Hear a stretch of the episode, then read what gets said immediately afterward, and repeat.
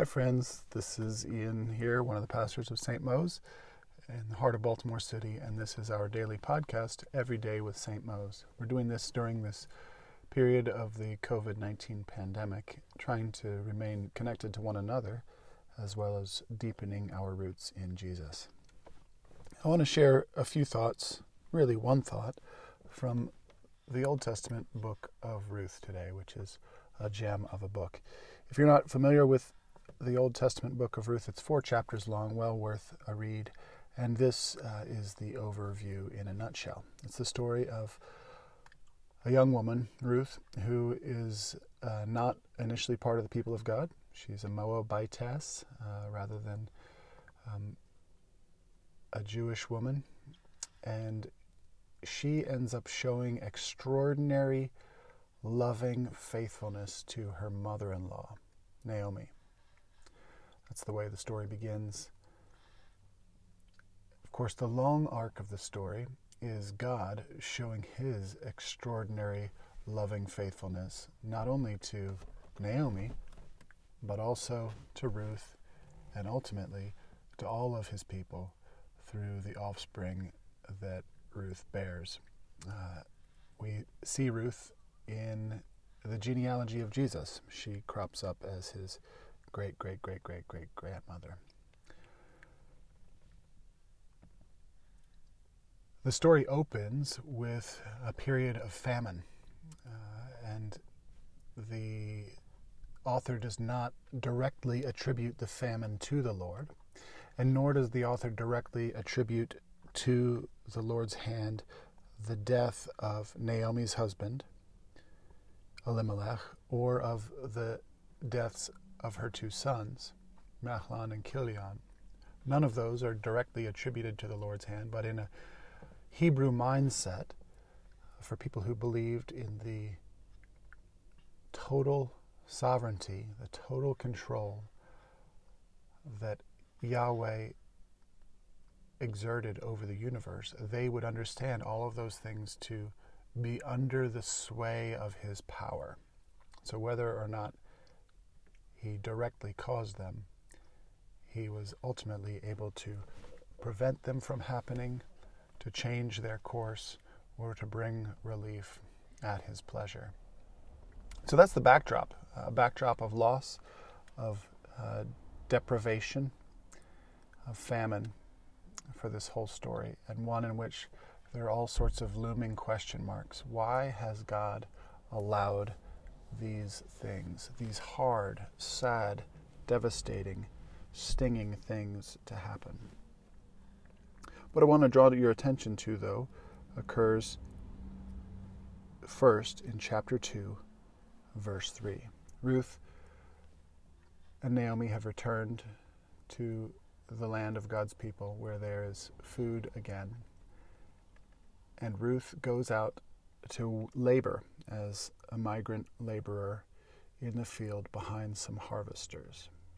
In chapter 2, verse 3, it says, so Ruth went out to gather grain behind the harvesters, and as it happened, she found herself working in a field that belonged to Boaz, the relative of her father in law Elimelech. And that sentence introduces Boaz, who becomes a major figure in the story as an instrument of God's special grace to Ruth. A similar phrase as it so happened, crops up in chapter 4. At this point, Boaz is committed to providing rescue, uh, provision, supply, uh, comfort, and safety for Ruth and Naomi. Uh, but he is not the closest family member uh, to do this. And so, chapter 4, verse 1 says this Boaz went to the town gate and took a seat there.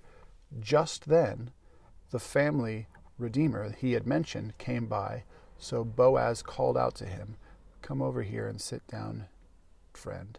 I want to talk to you. So they sat down together. I bring this up because both of those two crucial turns in the storyline are introduced with a phrase, it just so happened, or just at that time. And nor are those dramatic turns in the story, as small as they might seem in the moment, attributed to the hand of the Lord. But the Hebrew author is just begging us, begging us to see that behind these seeming coincidences is the hand of a loving, all powerful God who, even in the midst of hard times and definite struggle and loss, is weaving the details of the story together to guide the hearts of those who are attentive to his work towards him in obedience, in love, in faith, where they will receive his blessing and a blessing that will spill out beyond them to be a blessing for generations and generations. In short, the author is begging us to see behind these words, it just so happened. Not coincidence, but God's definite plan. Because it's through this relationship between Ruth and Boaz that God's ultimate rescue for the world came in Jesus. And this was a rescue he had planned and proclaimed to his people generations and generations and generations before this story occurred, and one he had counted on from the very foundations of the earth. And so, my encouragement to you is during this season of challenge, uh, when we experience difficulty and loss and are tempted to ask God, why have you not done anything about all this?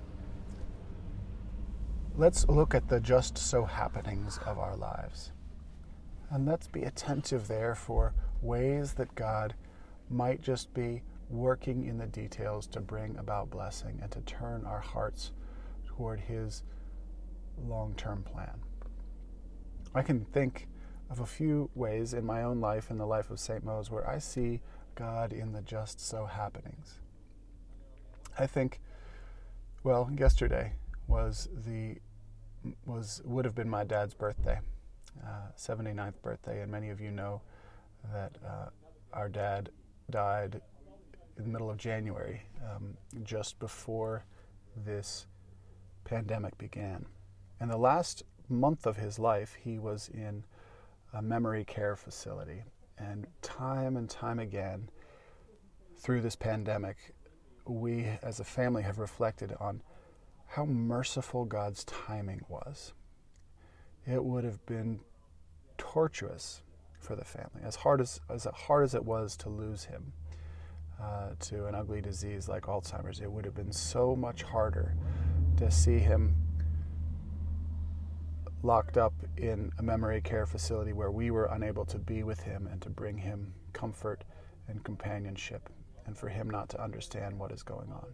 So I see in that just so happened God's kindness and mercy. Here's another one uh, that goes beyond my family to the life of St. Mose.